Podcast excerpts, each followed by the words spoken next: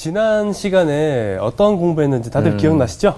네. 공평에 관한 법, 또세 가지 절기에 관한 법. 우리 법 공부 많이 했어요. 아, 맞아요. 맞아요. 로스쿨이었잖아요. 네. 네. 그래서 하나님이 내가 이렇게 할지니 너희도 이렇게 해라. 그러니까 하나님의 성실과 우리의 충성됨이 함께 일을 해야 된다고. 맞습니다. 네. 그리고 내 쉼을 쉬어라. 아, 맞아. 기억나. 그래서 안식년과 안식일에 대한 가, 관해서 법 이야기를 또 했었어요. 맞아요, 맞아요. 오늘은 또 어떤 공부를 할지 너무 궁금하지 않으세요? 그러니까. 궁금해요. 궁금해요. 오늘도 공부 법이에요.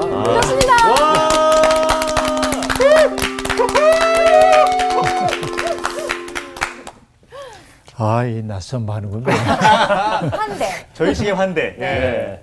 혹시 졸린 거 아니에요? 아닙니다. 전혀 아닙니다. 예. 어, 표정들이. 눈빛이 어우, 어우. 초롱초롱 빛나네요. 네. 네, 반갑습니다. 어디 가든지 뭐 이렇게 환대를 받으면 참 감사하지요. 네. 사실은 이제 돈 들지 않는 건데, 그죠? 네. 누군가를 아, 기쁘게 맞아요. 해주는 거. 네. 나하고 마주 서 있는 사람에게 내가 해줄 수 있는 최대 대접은 뭘까요?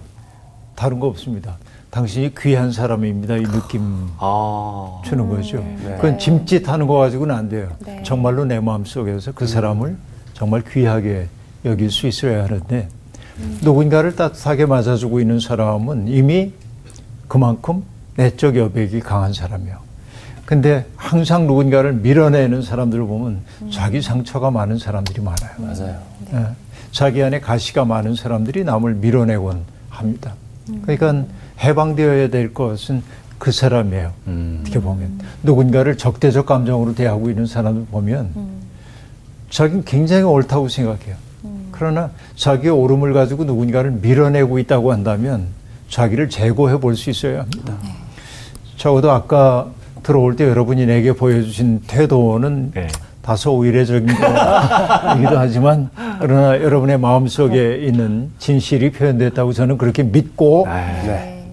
괜찮겠죠? 네. 진심입니다, 어, 진심. 예. 그러시면 네, 그렇게 그 우린 서로 그렇게 격려하며 가야 합니다. 네. 오늘 수업 출애굽기 29강 계약 체결. 이젠 드디어 아, 하나님과 백성 사이에 언약이 맺어지는 거예요. 그동안 언약을 맺기 위한 준비였습니다. 그동안 준비해 왔던 거거든요. 조금씩 조금씩 봐야 할 텐데 조금 나눠서 보겠습니다. 네. 1, 2절만 읽어주세요. 네. 정훈 씨가. 또 모세에게 이르시되 너는 아론과 나답과 아비후와 이스라엘 장로 70명과 함께 여호와께로 올라와 멀리서 경배하고 너 모세만 여호와께 가까이 나아오고 그들은 가까이 나오지 말며 백성은 너와 함께 올라오지 말지니라. 자, 이제 준비를 갖추게 되는데 하나님의 모세에게 이제 말씀을 하십니다. 언약 체계를 위해서 이제 하나님이 구체적으로 방법을 얘기하고 있는데 당신 앞에 나오래요. 네. 근데 나올 수 있는 사람들이 한정되어 있습니다. 네. 네. 누구죠? 아론, 나답, 나답, 나답, 아비, 아비후, 이스라엘 그리고 장로 이스라엘의 70명. 장로 70명 그렇게 예. 되어 있습니다. 아, 나답과 아비후가 누구죠? 아론의 아들 아니에요? 맞아요. 아론의 아들, 두 아들입니다. 아, 아론의 두 아들. 근데 재밌지 않아요. 뭐가 재밌냐면 출애굽에 어떻게 보면 최고의 리더십은 모세죠. 네. 네. 모세 아들도 있거든요. 네. 근데 그 아들들은 언급이 없습니다. 그러네. 그렇죠? 예. 그리고 이제 아론의 자손들이 등장합니다. 음. 모세는 어떻게 보면 강력한 리더십을 가지고 있었지만은 우리가 나중에 뭐 기회 있으면 보겠습니다만은 아, 느보산 비스가 봉우리에서 이스라엘 백성들이 들어가 살게 될 가나안 땅을 바라보고 세상을 떠나잖아요. 그리고는 그 아들들이 그 리더십을 계승했다는 얘기가 없어요. 네. 그런데 아론은 때때로 하나님의 질택을 받기도 합니다. 앞으로 보겠지만은. 그런데 그가 감당했던 게 뭐예요? 제사장의 직무를 수행하죠. 예. 제사장직은 자식대로 이어지기도 했습니다. 그래서 아론의 자손들은 계속해서 성서 속에 등장하기 시작해요. 이게 이제 차이입니다. 어떻게 보면 모세는 예언자적 전통을 대변한다고 얘기할 수 있고 아론은 제사장적 전통을 대변한다고 얘기할 수 있겠는데 아, 모세로 얘기되는 제사장적 전통이라고 하는 것은 계승되는 게 아니고 제사장적 전통이 계승되고 있다는 사실을 우리가 알 수 있습니다. 근데 나답과 아비우는 굉장히 영예스러운 이름이에요. 네. 그런데 여러분 비극적 이름이기도 합니다. 왜냐하면 나중에 나답과 아비우는 하나님이 허락하지 않은 불을 사용했기 때문에 죽어요. 아이고. 비극적인 일입니다. 나중에 우리가 왜 그런지를 살펴봐야 하겠습니다만 어쨌든 여기에서는 어, 나답과 아비우라는 이름이 아버지인 아론과 함께 등장하고 있고 네. 그 다음에 장로 70명이 등장합니다. 여러분 이 70이라고 하는 숫자는 완전수의 결합이죠. 네. 7 곱하기 10입니다. 7이라고 하는 숫자는 3 더하기 4입니다. 음. 네. 3이라는 게 옛날부터 종교학에서도 나옵니다만 신의 숫자이고요. 삼일체 하나님 하는 것처럼 또 4라고 하는 숫자는 동서남북을 나타내요. 땅의 완전수를 뜻해요. 이것을 더한 수가 7이고 곱한 수가 12입니다. 네. 그러니까 12지파 나오고 네. 10이라고 하는 숫자가 중요하죠. 3과 4는 그래서 이제 매우 중요합니다. 그리고 손가락이 10개죠. 우리 십진법 이렇게. 사용하니까. 그래서 70 얘기하고 예수님의 제자를 얘기할 때도 12제자도 있지만은 70인의 제자 이렇게 등장합니다.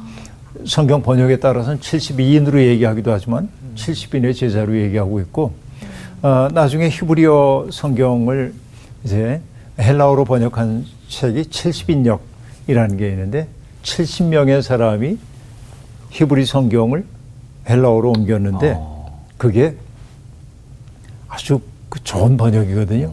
그70 상징적 숫자라고 얘기할 수 있습니다. 그러니까 이 70은 하나, 둘, 셋, 넷에서 70명이라는 뜻이라기보다는 완전수, 완전수. 백성을 대표하는 완전한 수가 동참했다라는 얘기를 우리가 할 수 있겠는데요. 예. 이제 그 사람들을 이제 올라오라고 얘기했고 그런데 그들이 하나님 앞에 갈 수 있는 건 아니에요. 네. 그들이 대표가 되어 가지고서는 백성들과 조금 구별된 자리에 가긴 하지만은 그러나 하나님의 현존 안으로 들어가고 있는 것은 모세밖에 없습니다. 모세 홀로 들어가게 되고요.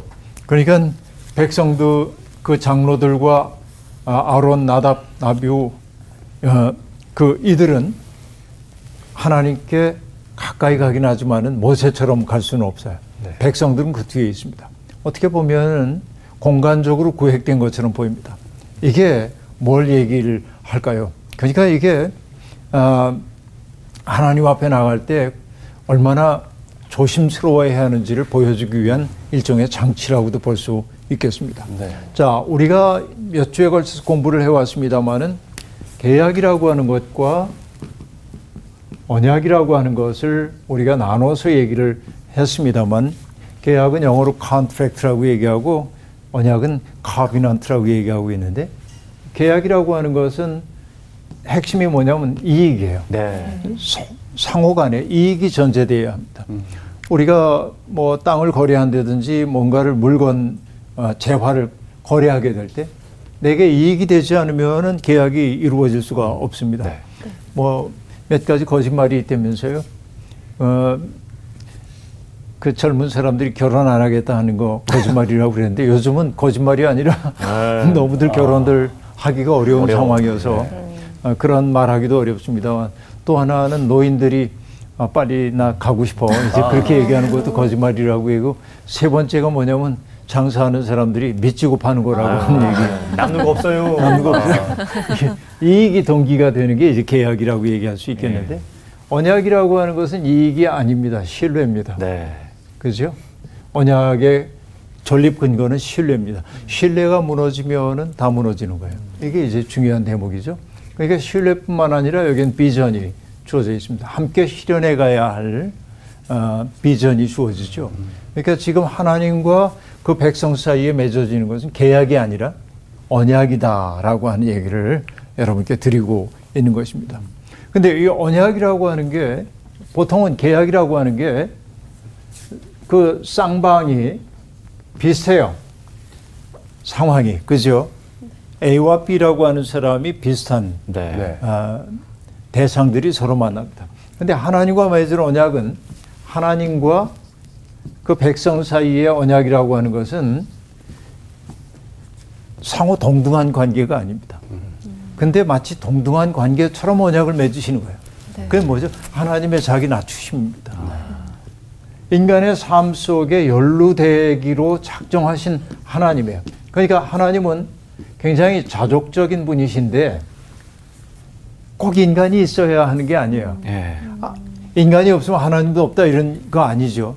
자족적인 존재인데 하나님이 자족적인 그분이 인간과 언약을 맺으심으로 어떤 얘기입니까? 인간에 의해서 매여진 거예요. 어떻게 보면 절대적인 하나님이 상대적인 인간과 언약을 맺는다고 하는 것은 하나님이 스스로의 자유를 제한하시는 거예요. 스스로의 자유를 제한하신 까닭이 뭐예요? 다른 거 없어요. 사랑입니다. 그러니까 하나님이 그 백성들과 관계를 맺으신다는 그 사실 자체가 사랑이에요. 사랑이라고 하는 게 어떤 게 사랑이죠? 사랑은 저는 이렇게 자기 초월의 능력이다. 예를 들어서 예를 들어서 이제 정훈 씨의 경우에 아이들을 너무 사랑해요.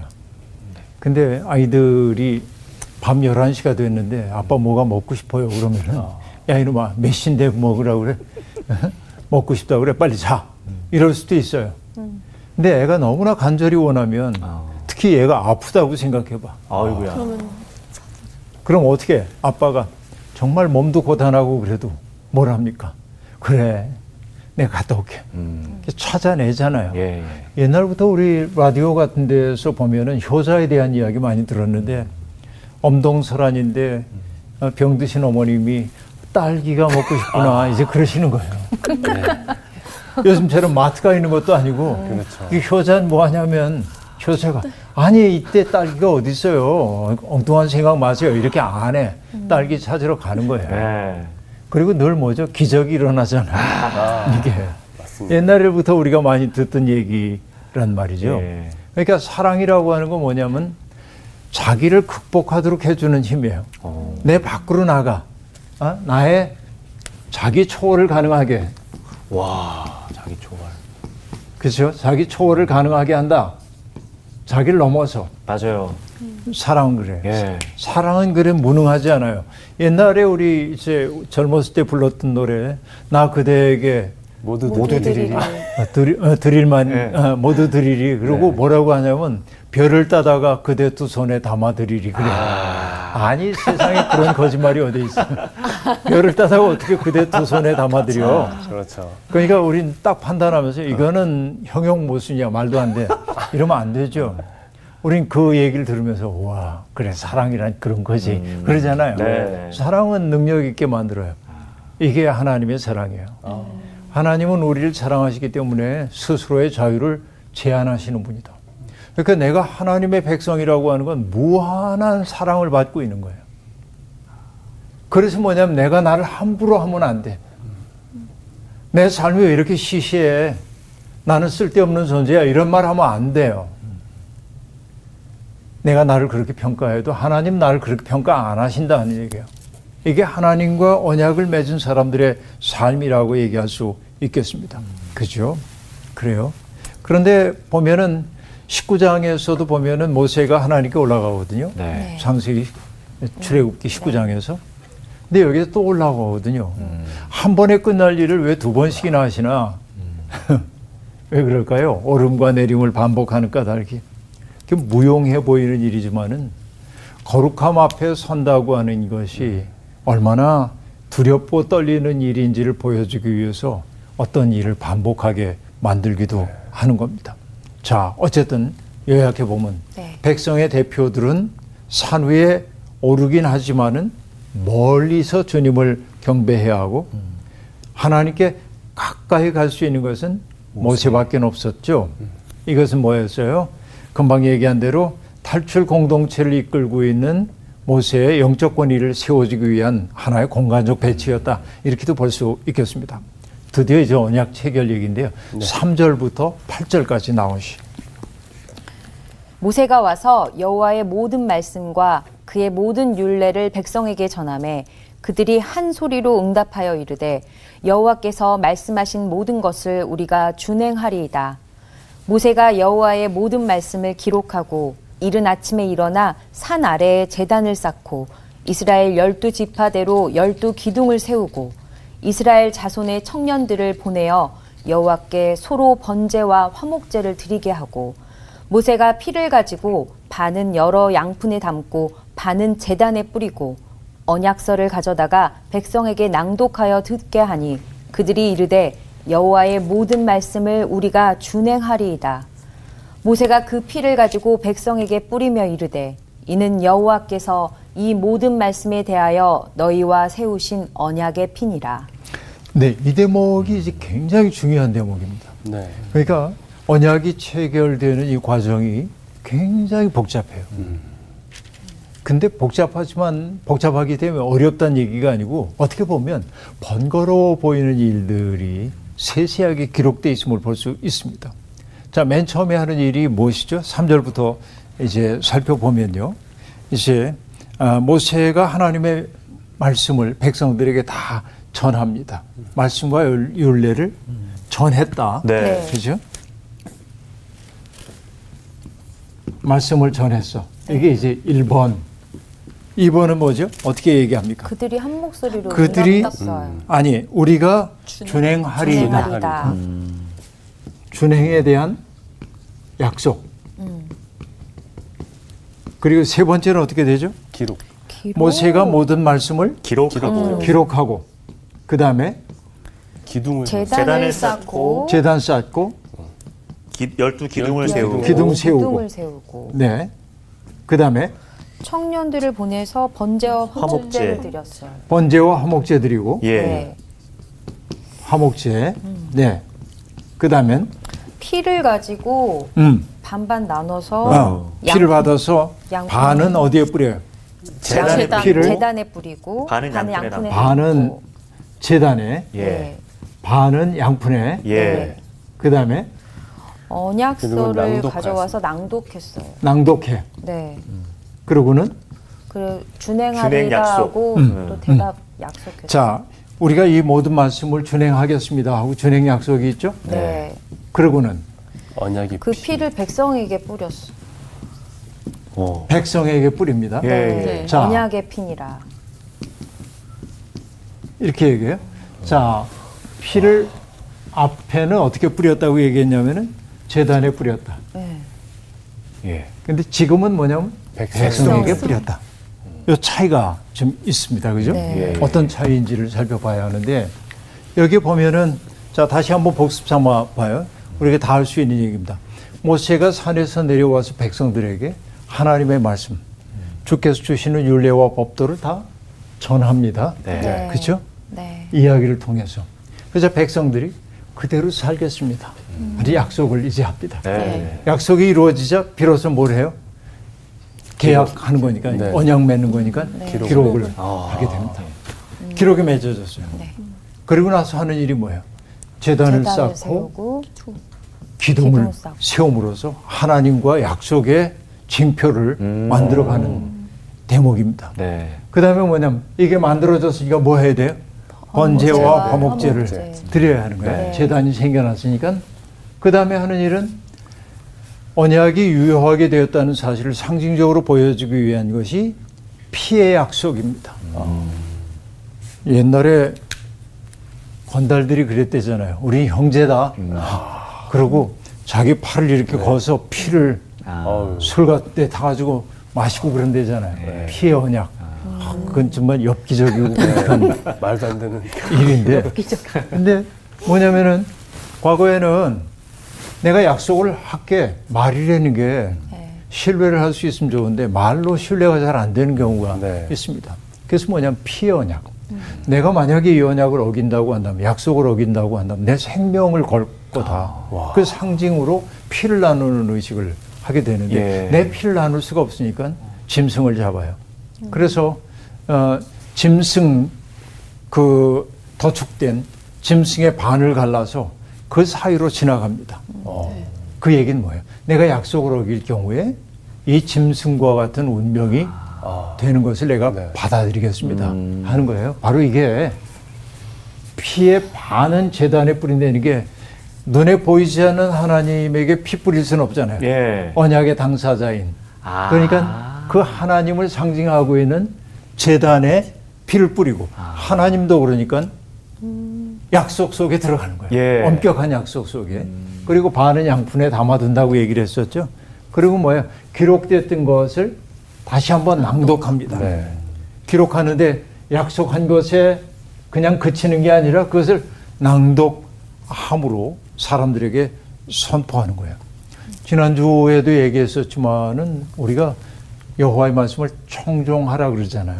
청종한다는 게 뭐예요? 귀 기울여 듣는 것이죠.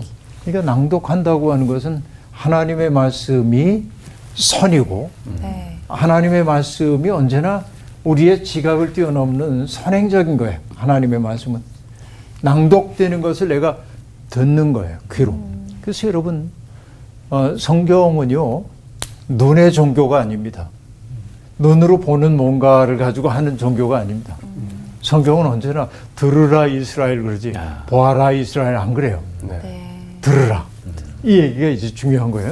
그러니까 하나님의 그 어떤 그 선행적 사랑 같은 것들이 나타나기 때문에 그것을 이제 낭독하게 됩니다. 그럼 다시 한번 낭독된 말씀, 전해진 말씀이 여기서 낭독되었는데 예. 네. 이때 준행 약속이 있었던 것처럼 또 다시 준행 약속 다시 한번 선포에 대해서 그리고는 이 약속을 지킨다는 징표로 하고 있는 일이 뭐냐면은 아까 남았던 이 반 양푼에 아. 들어있던 이 피를 백성들에게 피를 뿌리는 거예요. 상당히 그 절차적으로 복잡한 이런 일이지만은 이게 이제 이루어진 거예요. 다시 얘기하면은 하나님의 언약을 맺으실 때 일방적으로 부과하신 게 아니라 이 까다로운 절차를 거쳐가는 동안 백성들이 하나님의 뜻에 충분히 동의 하도록 만든 거죠. 이 과정. 그 다음에 뭐라고 얘기를 했냐면, 자, 아까 얘기가 그대로 반복되고 있어요. 모세와 아론과 나답과 아비후와 이스라엘 장로 70인이 올라가서 하나님을 봅니다. 네. 근데 하나님 가까이 갔던 건 모세밖에 없지만은 네. 그들이 이제 하나님을 본 것으로 얘기를 하고 있는데 예. 하나님을 보니 하나님을 똑바로 보지 못했겠지. 뭐라고 얘기해요? 그 발 아래를 보니까 총옥을 편 듯하고 하늘같이 청명하더라. 머릿속에 그려집니까? 난 잘 안 그려져요. 어떤 모습이었을까? 이건 뭐냐면 하나님의 영광에 아주 그 신비스러운 광채 이런 것들을 표현하기 위해 인간에게 가장 청명하고 맑고 순수하고 고귀하게 느껴지는 보석들을 지금 갖다 의미하고 있단 말이에요. 그러니까 인간이 인간의 경험 세계 속에서 보기가 어려운 그런 신적 광의를 볼 때 그걸 일일이 언어로 하나님의 영광이라고 하는 건 말이야 보니까 색깔이 청록색이 얼마에다가 플러스 뭐가 얼마 이렇게 안 되잖아요. 네, 안 되죠. 그게 안 되죠. 예. 그래서 우리가 늘 하는 얘기지만은 뭐 노자의 도덕경 그 첫 번째 장을 보면 도가도 비상도 명가명 비상명 이런 말로 시작되는데 도라고 이름 붙이는 것은 이미 도가 아니다. 이름이라고 하는 것은 기호이고 상징일 뿐이지 도 그 자체가 아니기 때문에 그렇습니다. 우리가 뭔가를 이름을 딱 지어 놓을 때 그 이름이 곧 이름의 실체는 아니란 말이죠. 그건 기호일 뿐이지. 네. 그러니까 우리가 하나님에 대한 이야기를 할 때도 똑같단 말이죠. 아, 때때로 우리가 하나님은 이런 분이야 라고 얘기하지만은 그게 하나님의 모든 것을 다 포괄한다고 얘기할 수 없어요. 내가 본 경험만을 얘기하는 거예요. 하나님을 얘기할 때 어떤 사람은 여호와는 나의 목자시니 하고 얘기합니다. 여호와는 나의 산성이시니라고 얘기해요. 그럼 여러분 여호와가 산성이란 말이 여호와는 목자란 말을 배제합니까? 아니요. 내가 위험 속에 있을 때 하나님이 어떻게 나를 든든하게 지켜주셨는지에 대한 자기의 경험을 얘기하고 있을 뿐이지 하나님을 그 경험을 가지고 실체를 다 파악했다고 말하면 안 되잖아요. 예. 우리는 하나님이 보여주신 것, 하나님이 스스로를 개방함으로 내가 경험한 그 하나님에 대해서만 말할 수 있어요. 한정적으로 말할 수 있는 거죠. 그 얘기인 것이죠. 그러니까 이 여기 총옥을 편듯하고 하늘같이 청명하더라라고 하는 것은 인간의 어떤 말로 필설로 형용할 수 없는 그런 신비하고 놀라운 광경을 봤다라고 한 말이에요. 그러니까 하나님의 앞에는 뭐가 있어요? 그럼 청옥이요. 이렇게 하면 안 돼요. 그 실체로 얘기하면 안 된다. 그냥 네. 그 얘기입니다. 근데 여러분, 청옥이나 청명한 하늘보다 더 아름다운 게 11절인데 뭐라고 말하냐면 하나님이 이스라엘 자손들의 존귀한 자들에게 손을 대지 아니하셨고 당신 앞에 있다고 해가지고 치지 않고 예. 그들은 하나님을 뵙고 먹고 마셨더라. 여러분, 이 계약은 아까 얘기했던 아홉 가지의 과정 중에 얘기했는데 이 계약의 완성이 뭐냐면 먹고 마시는 거예요. 교제네요. 이게 뭐냐면 축하 잔치입니다. 아, 잔치. 계약이 이루어진 것에 대한 축하 잔치가 벌어졌다고 얘기를 해야 하겠습니다. 이게 이제 중요한 거예요. 계약이 맺어진 것을 경축하는 거라고 얘기를 할 수 있겠는데요. 그러니까 어, 이 모든 과정들이 사람들을 번거롭게 만들려고 하는 게 아니라 정말 조심스럽게 하나님의 말씀 앞에 서야 함을 하나님의 현존 앞에 서려고 하는 사람들이 얼마나 조심스럽게 이 일을 해야 하는지를 보여주는 거예요. 그죠? 그리고 이제 가장 아름다운 것이 금방 얘기했던 대로 뭐냐면 제의적 식사인데 하나님 앞에서 먹고 마실 수 있는 사람이 되었다. 이게 얼마나 놀라운 일인지 모릅니다. 계약의 봉인으로서의 먹고 마심은 매우 중요한 의미를 가지고 있습니다. 여러분 그 장세기 26장에 보면 이삭과 그랄 왕 아비멜렉 사이에 계약이 맺어져요. 이삭 이야기에서 감동적인 거 어떤 거냐면 그랄 왕 그 아비멜렉의 몸을 기대서 살고 있는데 이삭이 점점 부유해지니까 질투의 대상이 됩니다. 그래서 그랄 왕의 목자들이 자꾸만 쫓아내요. 이삭은 별로 싸우지 않아요 그들과. 아 너희 나를 불편하게 여기면 내가 좀 공격진 대로 가지. 물러가고 물러가고 가는 곳마다 우물을 이제 파게 됩니다. 근데 그 두 목자들이 자꾸 싸워요. 그래서 팠던 그 우물들의 이름을 에색, 신나, 루호봇 이렇게 이름을 지어가. 근데 나중에 계속 양보하면서 들어왔는데도 하나님이 이삭을 복주는 것을 보고 아비멜렉이 군대 장관을 데리고 찾아옵니다. 싸우기 위해서 온 게 아니라 당신 보니까 정말 하나님의 사랑받는 존재임을 알아서 그러니까 나도 이제 그대를 존중할 테니 그대도 나를 해치지 말라고. 그래서 평화 조약이 맺어져요. 둘 사이에. 그리고 하는 일이 뭐냐면 함께 음식을 나누고 있습니다. 언약이 체결되는 것은 음식 먹음으로 끝나는 거예요. 그러니까 여러분 음식 먹는 거 좋은 일이에요. 제의적 식사라고 얘기할 수 있습니다. 예수 그리스도의 예수 운동을 나타내는 것도 가장 중요한 것 가운데 하나가 뭐냐 밥상 공동체예요. 밥을 함께 나눠 먹어. 이게 중요해요. 그러니까 예수님이 계신 곳에서 밥상 공동체가 열렸고 그 식탁에는 예수님의 별명이 뭐예요? 세리와 죄인의 친구, 먹고 마시기를 탐하는 자, 점잖은 사람들이 보면 그래요. 근데 주님이 하시는 일은 뭡니까? 하나님 안에서 새로운 백성이 된 사람들과의 언약의 징표로 함께 공동 식사가 이루어지고 있는 거예요. 이, 이 식사의 의미가 매우 중요하다는 사실을 우리가 알 수 있습니다. 그러니까 하나님의 현존 앞에서 먹고 마실 수 있는 사람이 된다는 거, 그건 놀라운 일이 아닐 수가 없는 것이죠. 다음 이야기를 보겠습니다. 자, 모세에게 다시금 하나님이 말씀하십니다. 다시 올라오래요. 그, 어, 하나님의 그 일꾼이 되려면 다리가 튼튼해야 합니다. 산에 자꾸 올라갔다 내려왔다 해야 하기 때문에. 어, 그래서 나도 산에 가는 거 좋아했었는데. 어. 네. 아, 농담입니다. 네. 산에 올라와 내게로 와서 거기에 있으라라고 말하면서 내가 그들을 가르치도록 내가 율법과 계명을 친히 기록한 돌판을 내게 주리라. 자, 아까 언약을 맺을 때 뭘 했어요? 하나님의 말씀한 것을 아까 뭐라고 했죠? 나- 기록 기록. 예. 했잖아요. 네, 네, 네. 나중에 낭독도 했잖아요. 예. 네. 네. 이미 기록했고 낭독했는데 어. 하나님이 직접 내가 돌판에 새겨주겠다고 얘기합니다. 뭐 어떻게 된 거예요? 이게 도대체 어떻게 된 사정입니까?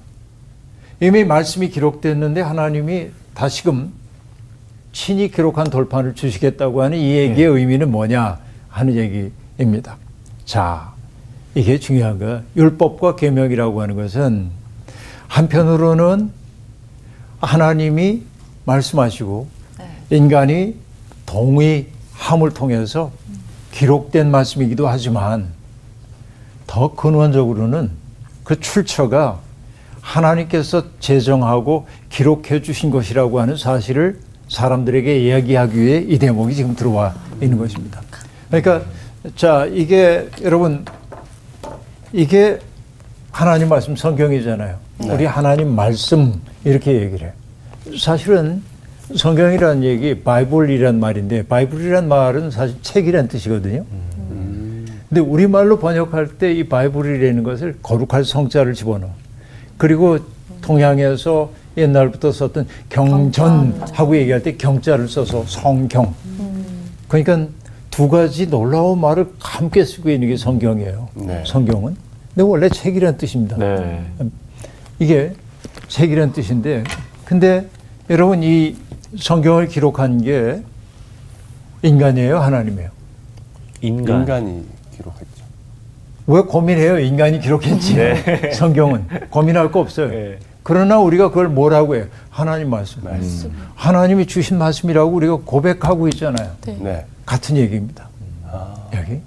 그러니까 지금 이 사실이 우리에게 보여준 건 뭐냐면 우리가 가지고 있는 이 법이 인간들이 제정한 것이라기보다는 하나님의 뜻을 통해서 우리에게 주어진 거라고 하는 사실을 하나님이 친히 돌판에 새겨 주셨다라는 말 속에 담겨 있다 이렇게 얘기할 수 있겠습니다. 그렇죠? 근데 여기 더 중요한 게 하나 있습니다. 율법과 계명의 권위라고 하는 것은 권위는 네. 누구를 통해 주어지냐? 말씀을 수용하는 사람들을 통해 권위를 얻게 된다. 다시 말하면 하나님의 말씀 내가 무시해 버리면은 네. 하나님의 말씀 아무 권위가 없어요.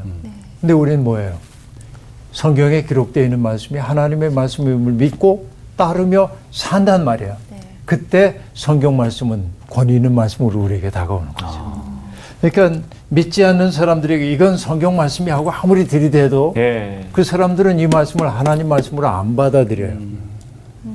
문제는 어디에 있냐면 성경 말씀이 하나님의 말씀이라고 믿는 사람들조차도 이 말씀의 권위를 만들지 못하는 때가 많다고. 하나님 뜻대로 안 살기 때문에 그래요. 네. 여러분 무신론을 얘기할 때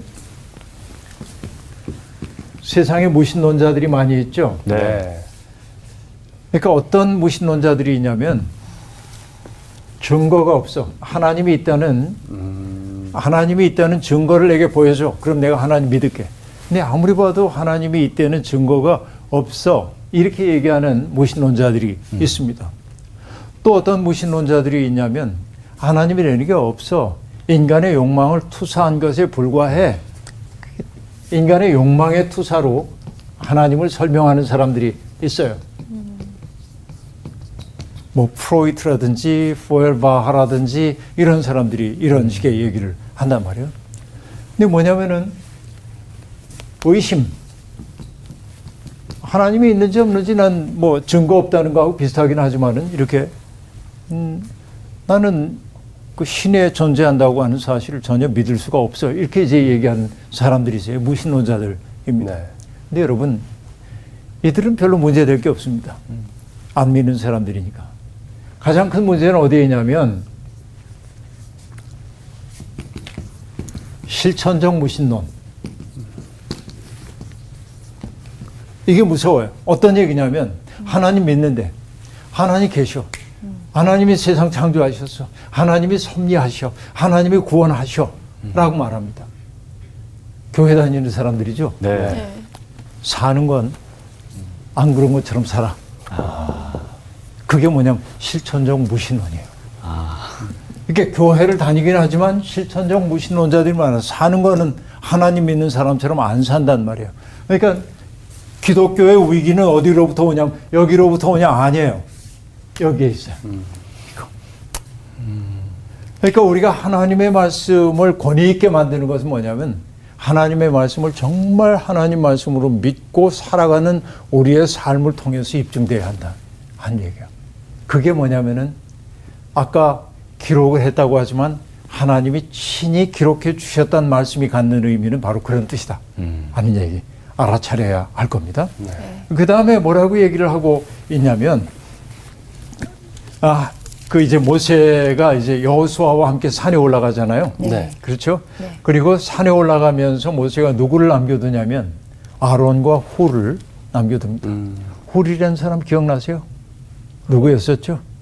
르비딤 손 전투에서 때, 예, 예. 이미 등장했던 인물이죠. 네. 아말렉과의 전투에서 이미 등장했던 사람인데, 그러니까 백성들 사이에 해결해야 할 문제가 있을 경우에 그 두 사람을 찾아가라고 얘기하고 있음을 알 수 있습니다. 네. 아, 그리고 모세가 산 위에 올라가자 구름이 산을 가렸다. 그렇게 말합니다. 와. 그렇죠? 엿새 동안 산을 가득 구름이 가렸어요. 구름이라고 하는 건 뭐냐면 하나님의 임재를 상징하는 겁니다. 구름 그 자체가 하나님이 아니에요. 하나님의 가리워져 있음.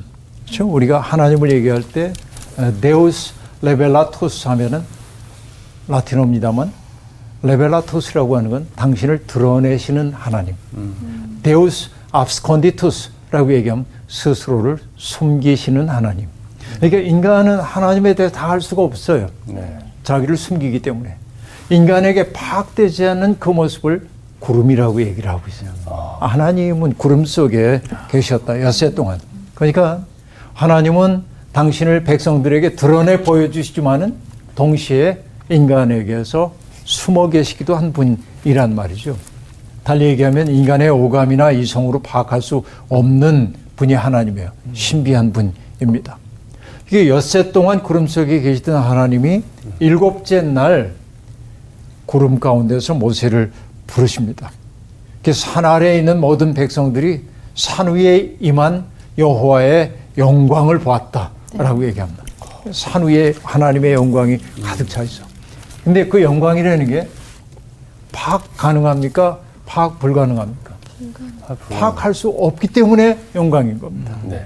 인간의 그 지각을 뛰어넘는 뭔가가 있는 거예요. 하나님의 신비의 세계. 그래서 제가 늘 얘기하기를 하나님에 대해서 다 아는 것처럼 말하는 사람들이 위험해요. 네. 맞아요. 그들이 사람들을 오도하기 쉬운 사람들입니다. 그러니까 하나님에 대해서는 우리는 겸손해져야 합니다. 내가 경험한 하나님은 이렇고. 아, 그래요? 공희 씨가 얘기합니다. 나는 이런 하나님 경험했어. 와, 하나님에 대한 인식이 조금씩 조금씩 깊어갈 수는 있지만 그걸 다 모은다고 해서 하나님을 다 안다? 아니요. 인간은 다 알 수가 없어요. 네. 그렇기 때문에 우리가 겸허해야 합니다. 네. 그렇죠. 하나님의 영광은 가리워져 있을 때가 많기 때문에 그렇습니다. 그리고 모세는 드디어 구름 속으로 들어갑니다. 야. 하나님의 임재 속으로 들어가가지고 네. 거기 얼마 동안 머무냐면 40일, 40야를 머물러요. 굉장히 긴 시간 동안 거기 머물면서 그 저는 이렇게 얘기해요. 아, 하나님으로 흠뻑 젖었을 거다. 어. 우리가 구름 속에 오래 머물면은 옷이 축축해지는 것처럼 네. 그러니까 하나님의 현존 앞에 들어갔을 때 하나님으로 적셔졌을 거다. 그러니까 나중에 보면 산에서 내려오는 모세의 모습이 빛난다고 얘기하잖아요. 여러분 우리가 서양 격언도 있잖아요. 아, 그 나무들 사이를 걸어가면 우리도 나무처럼 커진다면서요. 그죠?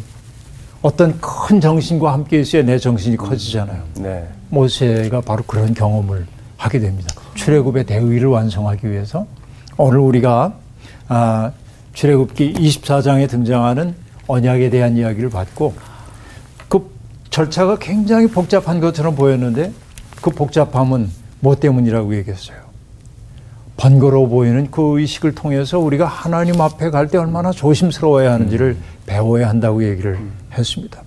조심스러움이 사라지는 순간 우리는 하나님 앞에 잘못을 저지를 가능성이 아주 많이 있습니다.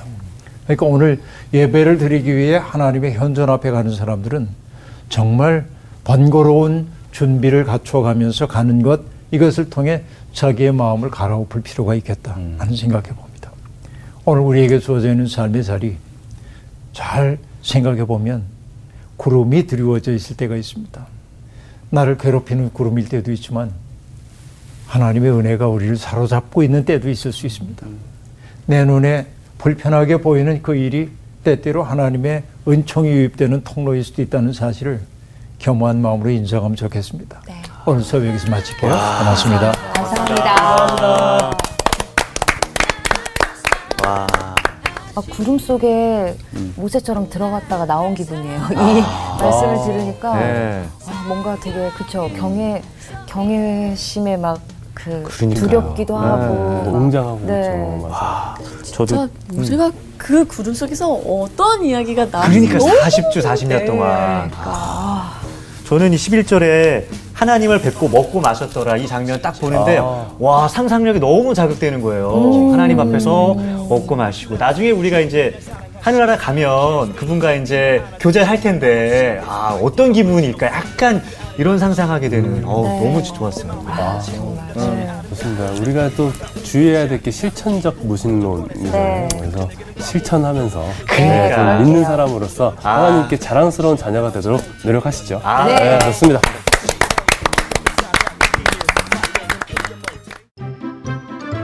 이번 주 퀴즈입니다. 바울은 고린도 교회의 분쟁 소식을 누구에게 들었을까요?